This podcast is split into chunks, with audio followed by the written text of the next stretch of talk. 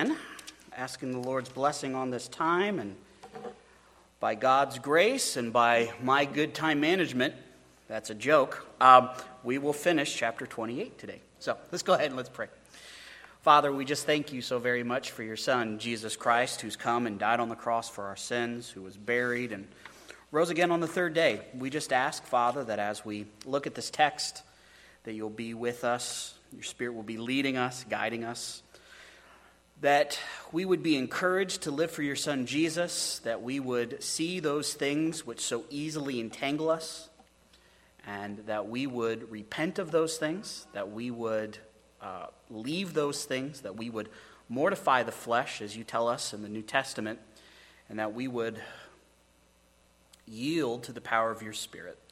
We just thank you so much for all that we have in Christ and, and all of the incredible blessings. We thank you in your Son's name. Amen. So, when I was in India, I got the opportunity to go to a zoo I like going to zoos. Uh, I think everybody likes going to zoos. I think that's why there's so many of them. But th- this one was kind of unique. Um, uh, when I was there with Behit, uh, Behit uh, decided to book me a private tour that I paid for. So that was neat. Um, no, it was good. So we, I got a private tour of the, the zoo with the zookeeper, right? So the zookeeper was there, me, Behit, and our driver, and uh, Raul. And uh, that's just a fun name to say. So I was yelling Raul the entire time. Every time he got close to anything, I started to yell, Raul, you're in danger. Raul, you're in danger. Anyways, one of the parts of the, the, the, tour was that we, I got a bus to myself uh, it's the only time this has ever happened. I got a bus. Like, it fits like a, a, like a tour bus to myself, and we drove into the lion section. And we got pretty close to lions. Obviously, I wasn't allowed to leave the, the bus. I was not even pretending like I was trying to leave the bus to go pet the lions, but I got a chance to see the lions. And uh, even though tigers are bigger and I, am mesmerized by tigers.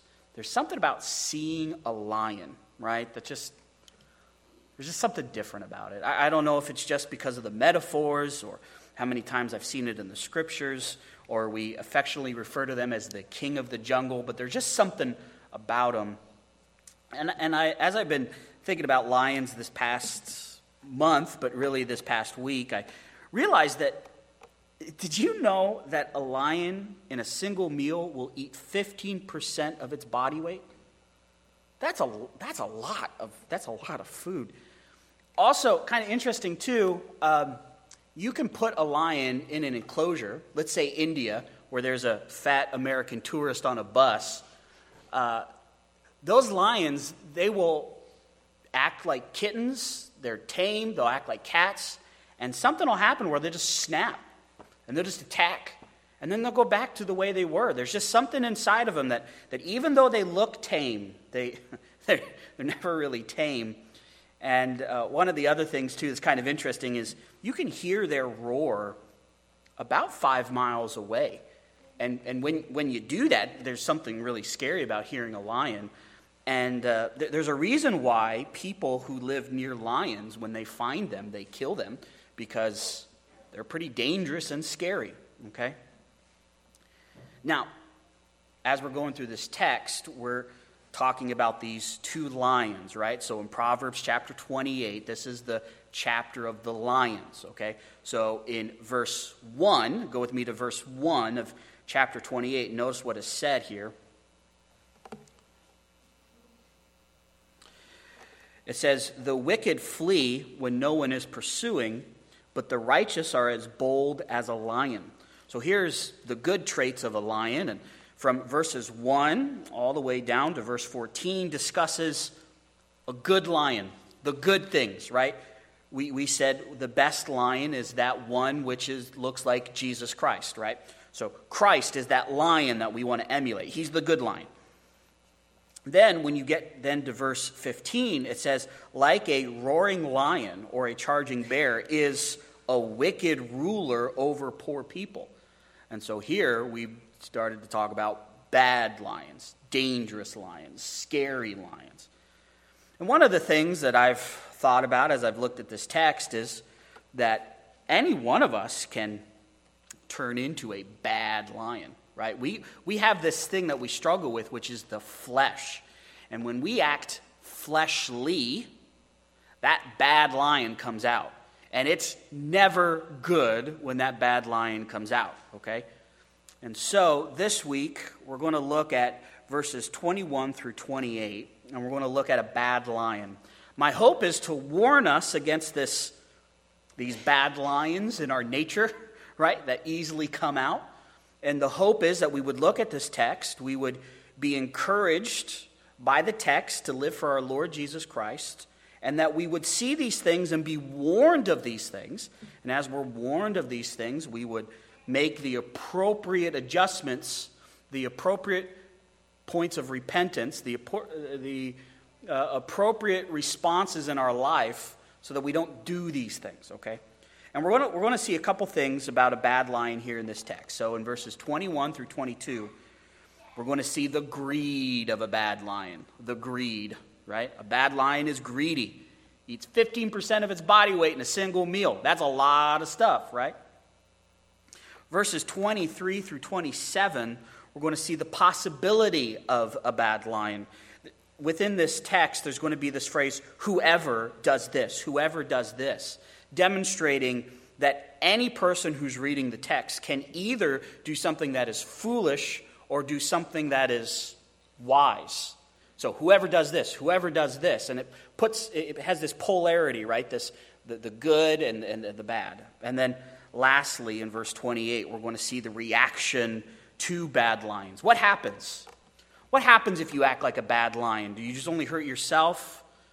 What, what, what really happens when we do these things? So let's look at this. Let's first look at the greed of the bad lion and go with me to verse 21.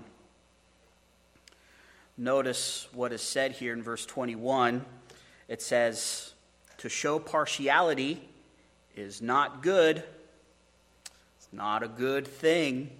Now, there's many who look at this and go, well, this obviously is speaking about a court scene, right? Where there's a judge who has to judge, and he's going to judge based off of the guy who has the most money or based upon who's the guy that his friend. And of course, there obviously is that implication here in the book of Proverbs.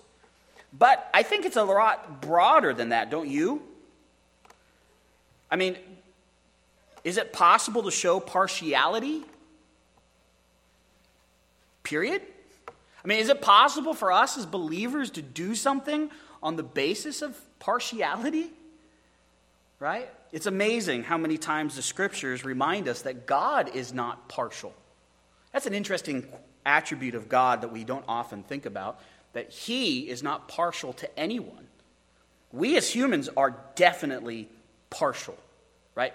That, that is one of the things that we are really good at, at being partial, of making determinations about a person and their character and, and, and, and giving preference to the people we like and acting really mean and rotten towards the people that we don't like, right? That's partiality. It's to, to, to lend your ear, to, to lend grace, to lend help to one side and neglect the other. So it's not good to show partiality. It's not good for a believer to show partiality. Jesus, I think, was one that never showed partiality, right? I, I don't think he was. I think he was a very fair man. I, I think, I think he, he, he loved humans he loved mankind more than anyone else has ever loved mankind. And when he said things and when he said and he acted, they were well reasoned. But there's another situation that's happened in the New Testament that shows the possibility of the partiality of believers. This is found in James chapter 2. So let's go to James chapter 2. Notice, notice what happens here in James chapter 2. Got this interesting issue you have a whole bunch of Jewish believers who are displaced from their home. They're going around the ancient world and they're in these congregations and in these places. And James is telling them, brothers, you, you got to act in love towards one another. You got to act in, in a sense of maturity. And so notice what happens here. James chapter 2, verse 1. He says, Brothers, show no partiality as you hold the faith in our Lord Jesus Christ, the Lord of glory. For if a man wearing a gold ring and fine clothes comes into your assembly, and a poor man in shabby clothes also comes in, and if you pay attention to the one who wears the fine clothing and say, You sit here, a good place, while you say to the poor guy, You sit over there, or you sit down at my feet, have you not made distinctions among yourself and become judges with evil thoughts? Listen, my beloved brothers. Has not God chosen the poor in the world to be rich in faith and heirs of the kingdom, which he has promised to those who love him? But you have dishonored the promised, or uh, excuse me, but you have dishonored the poor man. And are not the rich ones who oppress you and the ones who drag you into court? Are they not the ones who blaspheme the honorable name by which you've been called? If you, re- if you really fulfill the royal law according to the scriptures, you shall love your neighbor as yourself, you are doing well. But if you show partiality, you are committing sin and are convicted by the law of transgressions. For whoever keeps the whole law but fails in one point has become guilty of all of it. For he who has said, Do not commit adultery, has also said, Do not commit murder. And if you do not commit adultery but murder, you become a transgressor of the whole law. So speak and act as those who are to be judged under the law of liberty, for judgment is without mercy to the one who shows no mercy. Mercy, mercy triumphs over justice. And then he goes on, and, and notice, notice the implication of what he says in verse 14. What good is it, my brothers, if anyone says he has faith but does not have works? Right? So the idea is, is that when we act in this way, can we really say we're acting like believers from our faith? Because that's inconsistent, right? It's inconsistent not only because it, it, it violates that great commandment to love your neighbor as you would want to be loved, but it also is a, a, a violation of the, of, of the nature of God who does not show partiality to others. This is not this, this is a sin, as James says. This is something that we easily do, and unfortunately we do it so easily and we do it so righteously and piously, right? I mean, we, we, we, we can do this really easy. Now, here, back in Proverbs chapter 28, verse 21, to show partiality, there's, there's a reason why we show partiality. Notice the reason that Solomon gives. He says, But for a piece of bread, a man will do wrong. You see, the, the idea is here the one who is partial is doing so because he might get something from the person. Oh, that's the point, right? Why do we show partiality? Is it just because we like to sit around beautiful people? Or is it the fact that if we sit around beautiful rich people, we might get some of that riches from them? We might get something from them by being around them. Oh, it's not really purely innocent, is it? It's I'm looking at someone as an avenue to enrich myself. That is never good. And as a church, we should never view any person as a means for us to enrich ourselves, right? That's a, completely against the gospel. Notice here, it's, it's interesting. Yeah, for a piece of bread, a man will do wrong. Now, this has far implications. Uh, on, on, on the surface, the principle is that we are willing to act unethically and, and grossly for the smallest thing, right? You talk about a piece of bread, that's a really small thing. It also could speak to the fact that there might be somebody who needs that one small thing, and here's this opportunity for them to get it, and they're willing to do whatever it takes to get that piece of bread. Regardless, it is this activity of greediness, of stinginess, of self uh, of, of self righteousness, one that lacks to trust God, right? We believe that God provides, and He provides for those who are faithful, and He provides for our needs. And He'll do that through various means. And sometimes we have to wait for that. And we have to walk in faith, going, He's going to provide. I don't know when, I don't know how, but I'm going to do what the Lord asks me to do. In that time of where it gets very uncomfortable, that is where faith is tested, isn't it? Because some people go, Well, God's taken too long to provide for my needs, so I'm going to provide for myself by doing something unethical, doing something morally gross. I, am willing to steal in order to provide for myself. It demonstrates a lack of trust towards God that He will provide. So th- this is bad, right? And then, and then notice what it says next in verse 22 A stingy man hastens after wealth. That's why he's stingy. He's stingy so that he could get more. But notice the result of this greed and of this stinginess, of this partiality, and does not know that poverty will come upon him. So the very thing he's after, the opposite will happen. He wants to get rich. He, he, he wants to get powerful. Right? He wants power. He, he wants to get something. And what, what, what's the, what's the uh, divine judgment? He'll lose it all, right? He'll become impoverished. See, friends, when we act according to the flesh, not according to the spirit, when we forget ourselves, when we forget that we're placed in Christ, when we forget the power that we have because of the indwelling Holy Spirit, when we forget that we're saved by grace because Jesus Christ came down, died on the cross for our sins, was buried, and rose again, and that we're saved solely on the basis of faith alone in the person and work of Christ alone, when we forget that about ourselves, this bad lion comes out. This, the, the flesh comes out, and it's all kinds of bad hair day, right? It's all kinds of nastiness and meanness. And what ends up happening when you indulge that? You think you're going to get something out of it. There's going to be some sort of relief or goal that you're going to get. And friends, you will never get what you think you're going to get. That bad lion is always hungry. He's never satisfied. He's always greedy and stingy. And when you let him eat, he's going to continue to eat, continue to eat, continue to eat.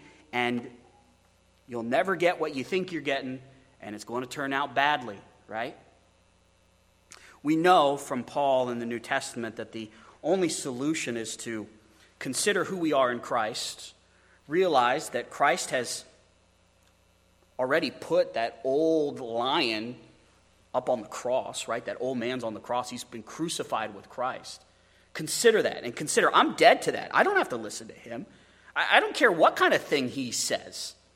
He's not my boss. He's not my dad, right? I don't have to listen to him. I, I now have this new master, this good one. I have the, I have the Holy Spirit, and, and I have the Word of God, and I have Jesus Christ. And that's who I'm, that's who I'm pleasing. And, and, and Paul says that if we walk by the power of the Spirit, guess what will happen? We don't let that lion out. We don't let that bad lion out, right? So, how do we combat greediness and, and, and, and uh, how, do we, how do we combat stinginess as believers, walk by the power of the Spirit, and guess what will be produced? Love, joy, peace, patience, kindness, goodness, self control. Yeah, God's already got it figured out. We just got to trust His way. Now, you may say, Well, I'm not a greedy person. Have you seen me? Have you seen my house? Have you seen the car I drive? You can never claim me to be a greedy person.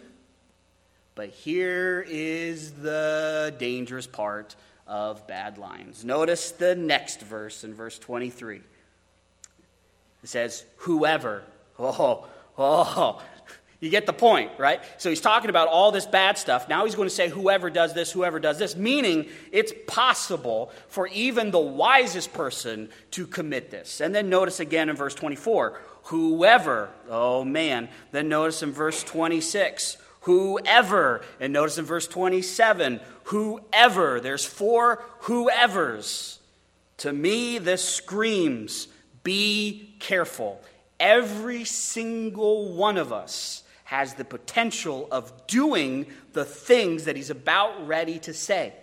That there's this opportunity that's placed before us each moment of our life to either do the thing that's pleasing to the Lord or that thing that's not. And I will say this that we as believers are uniquely qualified to make this decision, right? To do what's right and to not do what's wrong. We know from Paul that even though non believers may do things that look like they are righteous, they are not, and they are slaves to sin. We as believers can submit ourselves either to sin or to righteousness. So if you're a believer, yeah, this is a real possibility.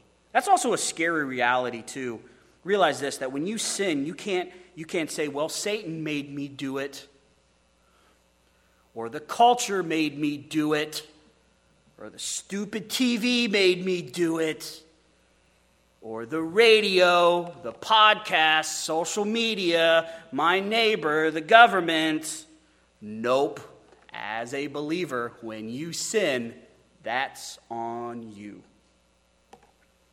So, we got to be careful, right? Now, I'm not saying those other things can't influence us. Can't say, I, am not going to say that they don't excite the flesh, right? The flesh is very excitable. It wants to be excited. And so we can put ourselves in a situation that gets it all excited, true. But when you pull that trigger, that's you pulling the trigger. So notice the first, let's be careful. Notice it says, Whoever rebukes a man will afterward find more favor. So obviously, this is speaking of someone who loves someone so much that they're willing to tell them the hard truth the hard truth about sin, the hard truth about Jesus. Clearly, this would be a person who is using discernment and wisdom as they are giving this rebuke that you are in the wrong, saying you, you did something really bad. And so there are, as we've already seen in, in the previous chapters, that a true friend is one who's willing to tell you, hey, not looking so good. you're, not, you're not doing the right kind of things. Hey, you, you need to be living for the Lord, encouraging them to live for the Lord, being willing to, to say those really hard truths in love with discernment and, and, and, and wisdom. So, that, so it's possible to do that. It's possible to use your words in a way that edifies your brother, that, that, that edifies your sister, in, in, in a way that that, that honors and glorifies the Lord Jesus Christ, that isn't just going around nitpicking and being belligerent, right? But notice the, notice the opposite, right? So there's, there's a guy who will find favor, but there's an opposite thing that can happen. This person will find more favor than he who flatters with his tongue. Oh, you see, we have a tongue, and we can either roar like a good lion or roar like a bad lion, right?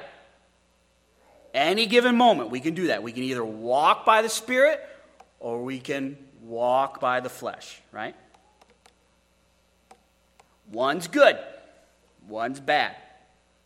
And notice the bad one. The bad one's flattery. Why is this bad?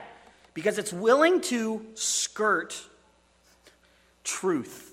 It's willing to change truth. It's willing to lie to the person. It's willing to leave out those inconvenient things and say these other things. But, but flattery also has this idea of I'm going to say this in a certain way at a certain time so that I can get something out of you, right? So, once again, this is something that is for personal gain. I'm going to say something nice to you so you like me so that I can get something. Oh, all right. Notice the next thing that can happen. Ready? Whoever robs his father or his mother and says, That is no transgression. So, two bad things already. Three bad things, right? Well, there's a whole bunch of bad things here. So, here's somebody who's willing to steal. Who are they stealing from? Mommy and daddy, right? That's not honoring, right? Not honoring your parents. So this is bad, right? And then what are they doing? Then they go, well, that, that really wasn't really wasn't bad. So what are they doing? They're marginalizing their sin. They, they, they've robbed from the people that love them and care for them. And they go, well, I didn't really do anything wrong. Man, I, I wish I could say that I've never seen a believer do this to their parents. That, that as believers in the church, we've always honored our father and mother.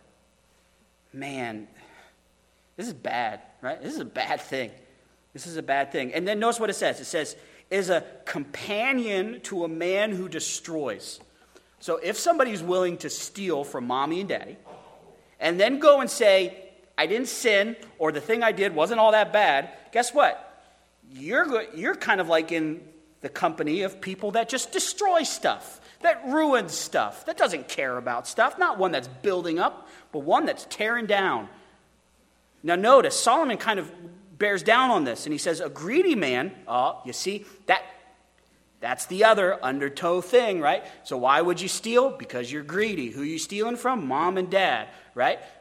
Mom and dad going to take you to court, almost the perfect crime. And then when somebody says, Hey, you stole from your parents, you go, I didn't really sin. You're like a destroyer. And notice what this type of person does stirs up strife. Yeah. I, think about it. Think about if you've ever had somebody steal from you before. Do you become best friends with that person that steals from you? Like, no, there, there's some strife. I think that's a really good way of putting it. There's some, there's some strife. There's, there's some stuff that has to be worked out right? So here's what a bad lion does, right? A bad lion eats all this stuff, and he, does, and he just eats and eats and eats and eats. And so here's that flesh. That flesh is willing to, to break all kinds of commandments because I'm greedy, right? But, but then notice the other one. This is interesting. But the one who trusts in the Lord will be enriched. Now, notice how trust is set against theft and robbery and admitting sin. Don't you find that interesting? How trusting in the Lord is contrasted with those other ones.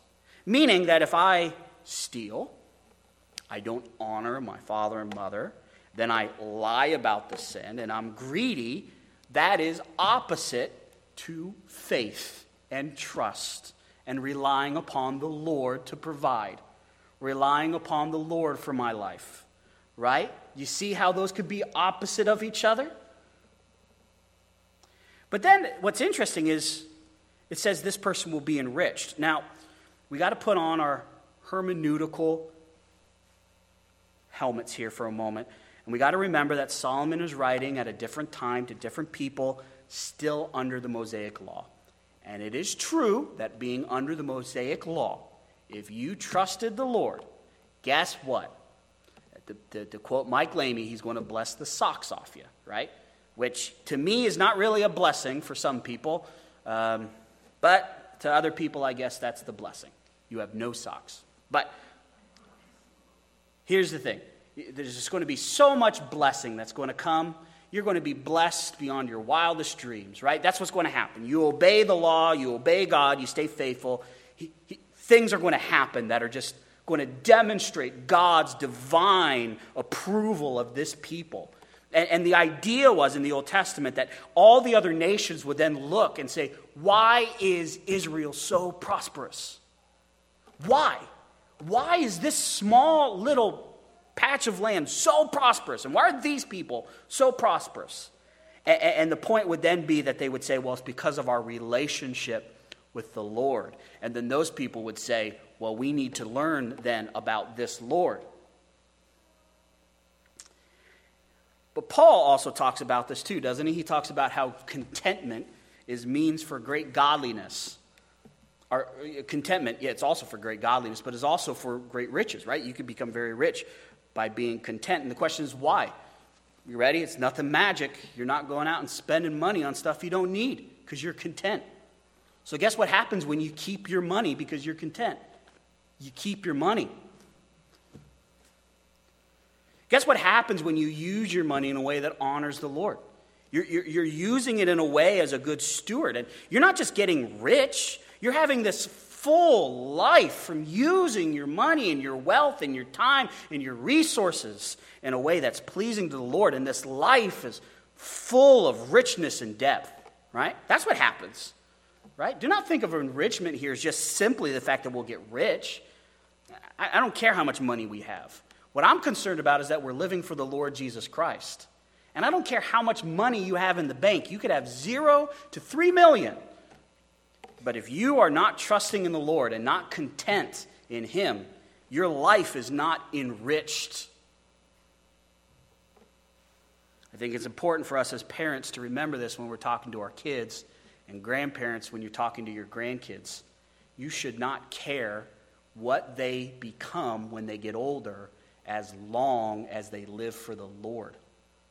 If my kids have a menial job in Astoria making minimum wage, but they love the Lord, I would not be any happier, right? That would be the happiest thing. They're living for the Lord. Who cares? Who cares what they have? Who cares what car they drive? Who cares what house they have? Who cares what kind of clothes they wear? They know the Lord and they're walking with the Lord. That, that's the more important thing. By the way, to my children who are listening, that does not mean that they can skimp on their homework because I go, I don't care what you're going to be when you grow up. I still want you to do your homework well because you know kids. They're going to say, Well, Dad, I thought you didn't care if we didn't try our best. No, that's not what I'm saying. All right, let's go to the next whosoever, right? The next whoever. Notice this in verse in, ver, in the next verse 26 whoever trusts in his own mind is a fool. So, so notice uh, once again the, the arrogance, right? Arrogance. Arrogance is contrasted with faith. And so you have this interesting parallelism of, of, of the center crescendo, as it were, is those who trust in the Lord will be enriched. And notice how it's contrasted with how you act with money and with wealth and whether you're willing to rob. And then notice that it's contrasted with trusting your own mind. Oh, man. It's sad that this happens on a daily basis for all of us. We trust ourselves more than we trust Jesus. We trust ourselves more than we trust the book, right? We, we, we, we do that proverbial, hear God, hold my Mountain Dew while I do this.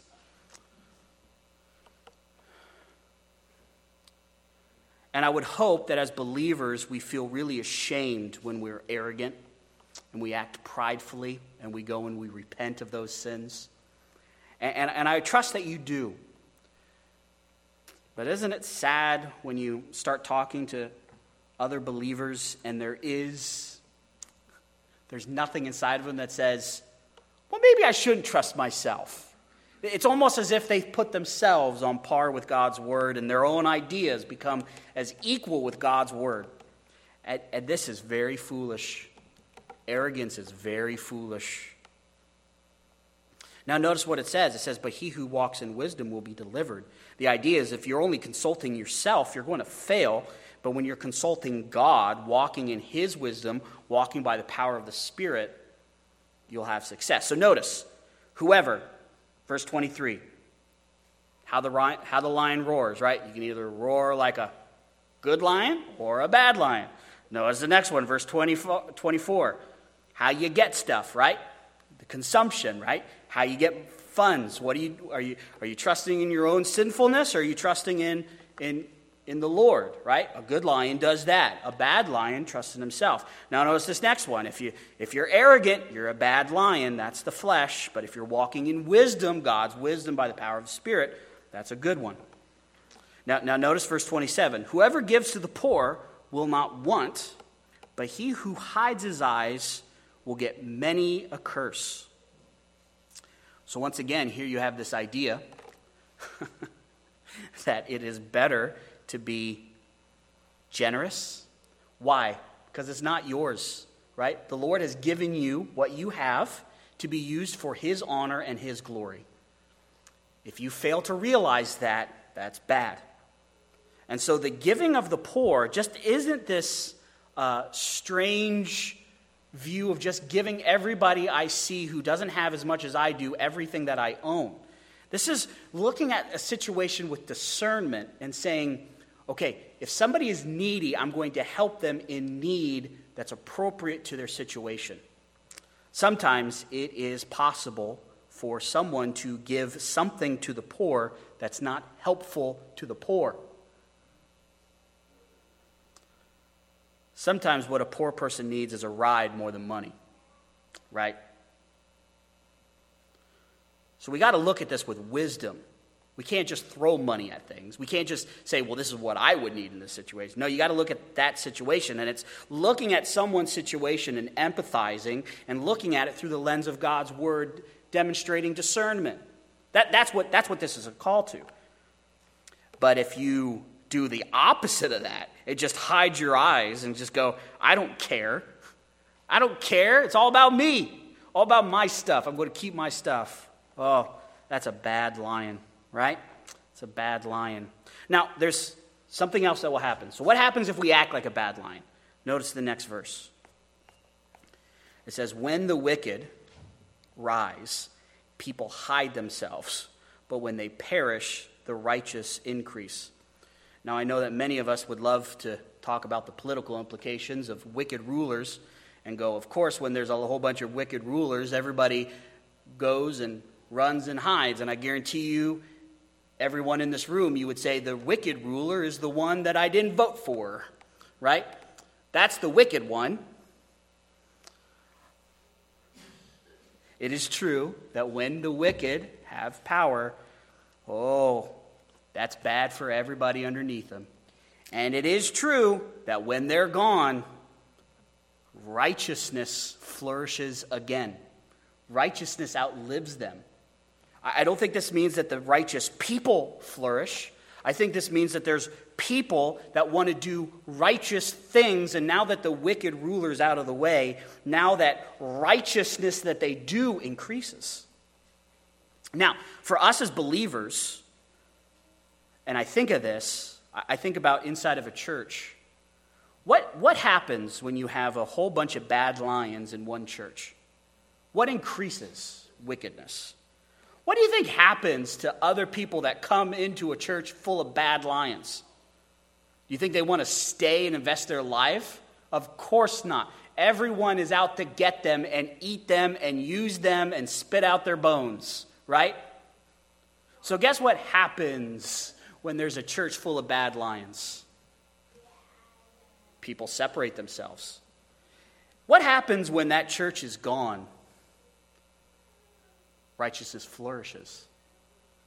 And I had this, I had this thought, and I got to say it. It's in my crawl. You're not going to like this thought, but that's okay. Wouldn't it be sad if we were this person? That when we're in a room, we dampen righteousness and people distance themselves from us and when we leave the room, then righteousness flourishes? Oh, talk, that would be the worst, right? That would be the worst thing. What does this speak to? This speaks to when you act fleshly. Oh, everyone around you suffers. People flee, people run, people go the other way. You hurt people. You leave a pile of bodies behind you. You don't love people, you love yourself. You don't love God, you love yourself. And in the midst of that, you hurt everyone around you, and everyone runs scared like we do towards a scary lion. And when we leave, guess what happens? They are able to worship. That is not good. I pray that that's not our testimony, and I pray that that's not us. But let's be honest there's a possibility for us to be greedy. There's a possibility for any one of us to turn into a really bad, mangy, old big cat, right? And there's a possibility for any one of us to, ha- to ruin and soil our testimony through a couple actions. And we'll never be able to repair that. We'll never be able to go back to where we were. So, my advice is don't turn into a bad lion. Don't walk by the flesh, but know who you are in Christ. Claim that and walk by the power of the Spirit.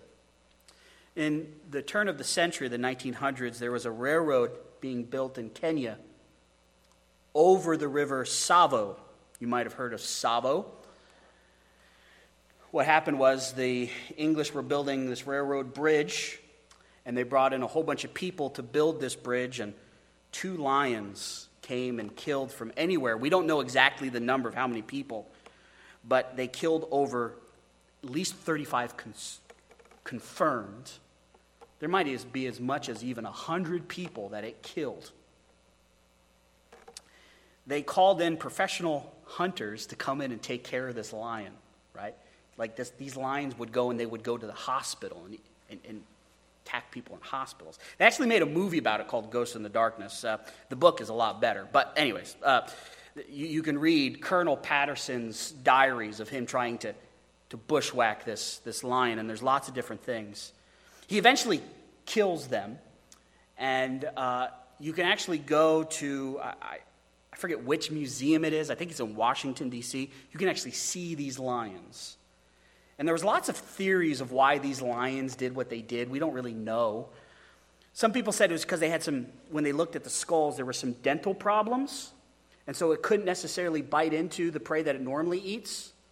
Some people said, well, what, what ended up happening was they, they uh,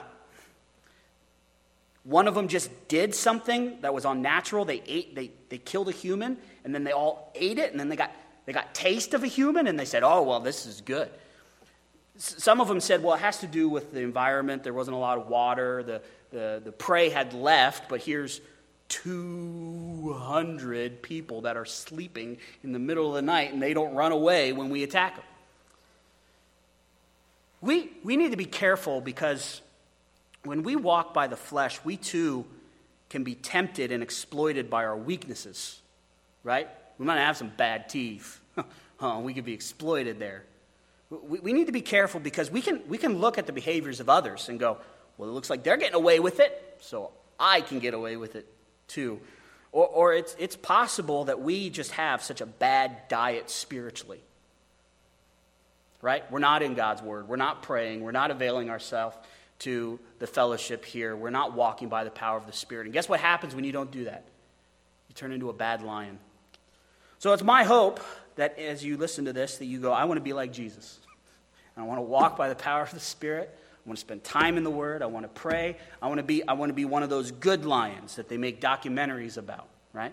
That people go, look at such a good lion. Let's not be like those man eaters of Tsavo that leaves a body of people, lines and piles of bodies behind us. So, May the Lord give us both the will and the ability to do all that we heard today. Let's go ahead and let's pray. Father, we just thank you for today. We thank you for your love, your mercy, and your grace that you've lavished upon us in your Son, Jesus Christ.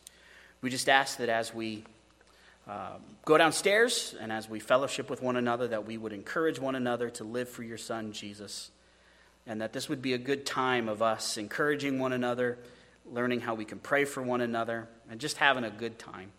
I just thank you for everyone that's here and just ask that uh, the rest of the day would be one that we honor and glorify you. We thank you and love you. In your son's name, amen.